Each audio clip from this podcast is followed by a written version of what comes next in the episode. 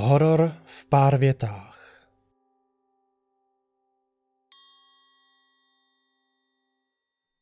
Nemohu spát, zašeptala a převalila se na posteli. Probudil jsem se orosený studeným potem a v rukou svíral šaty, ve kterých byla pohřbena.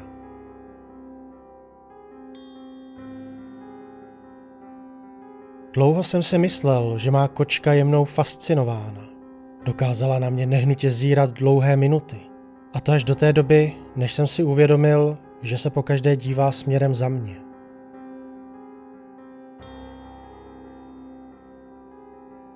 Dnes byly doručeny ty figuríny zabalené v bublinkových fóliích. Večer jsem ze skladu vedle začal slyšet praskání.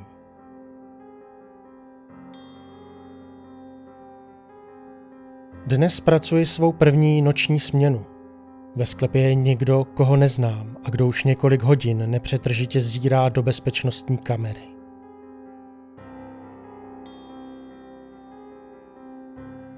Zamával jsem jí a ona mi zamávala zpět. Je dobré ji vidět tak brzo, vždyť pohřeb měla teprve včera.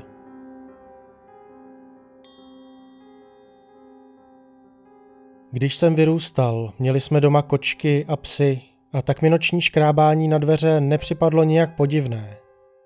Teď, když bydlím sám a bez domácích zvířat, je toto škrábání velice znepokojující.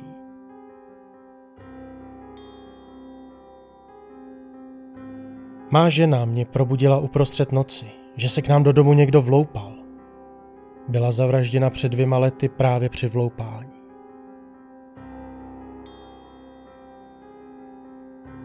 Měl jsem krásný sen, ze kterého mě probudil zvuk bouchání. Následně jsem si uvědomil, že je to stále více se tlumící zvuk dopadající hlíny na výkomé rakve, přes který není slyšet můj křik.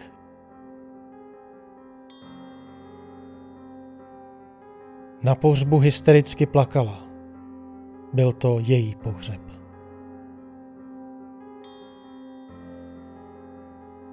Z kuchyně jsem uslyšel volání své matky, že je večeře hotová, ať se běhnu dolů se najíst. Na chodbě mě popadla moje matka, zatáhla do její ložnice a řekla, že to slyšela také.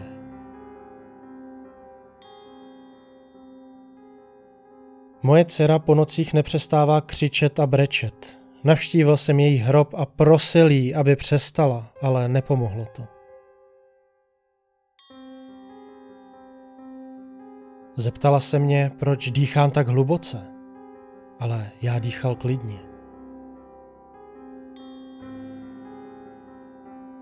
Ráno jsem našel v telefonu svou fotku, jak spím.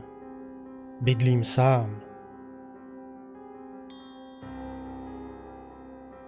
Nemohl jsem usnout tam v té chatě v lesích. Na zdech bylo tolik obrazů deformovaných a sešlých tváří.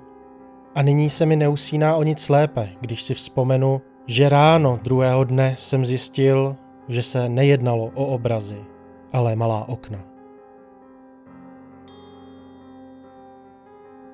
Nemohu se hýbat, dýchat, nemohu mluvit a nic neslyším. Všude je taková tma.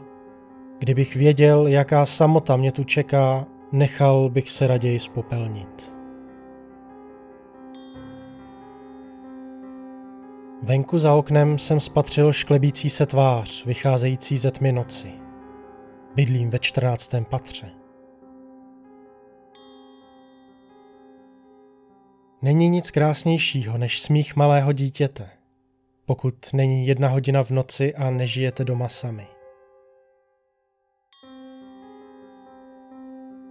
Nepamatuji si, že bych šel spát, ale neustále se probouzím. Oslavili první kryogenické zmrazení. Nemá však žádnou možnost jim dát najevo, že je stále při vědomí. Po tolika letech, co bydlím v tomto domě, přísahám Bohu, že jsem mnohem více dveří zavřel, než otevřel. Pohřben byl v pondělí. Zemřel až následující den. Poslední věc, kterou jsem viděl, byl čas na budíku. 12 hodin 7 minut, než mi zarila své hnící nechty do hrudi, přičemž druhou rukou držela má ústa, aby tlumila výkřiky. Probudil jsem se a uvědomil, že to byl pouze sen, ale jakmile jsem si všiml času na budíku, 12 hodin a 6 minut, uslyšel jsem, jak se s vrzáním pootevřely dveře od skříně. Právě jsem spatřil svůj odraz v zrcadle, jak mrknul. Právě jsem ukládal svého syna do postele, když mi s hrůzou řekl, že pod postelí je příšera. Sehnul jsem se, abych mu dokázal, že tam žádná není, ale našel jsem tam opět svého syna, který mi zašeptal, že je někdo cizí v jeho posteli. Probudil jsem se s pocitem, že něco není v pořádku. Venku bylo naprosté ticho. Oknem jsem vyhlédl a spatřil mnoho lidí, nehnutě stojících na chodníku, jak hledí na můj dům. Probudil jsem se zvukem chůvičky, ze které jsem slyšel slabý hlas, jak konejší a uspává naše dítě.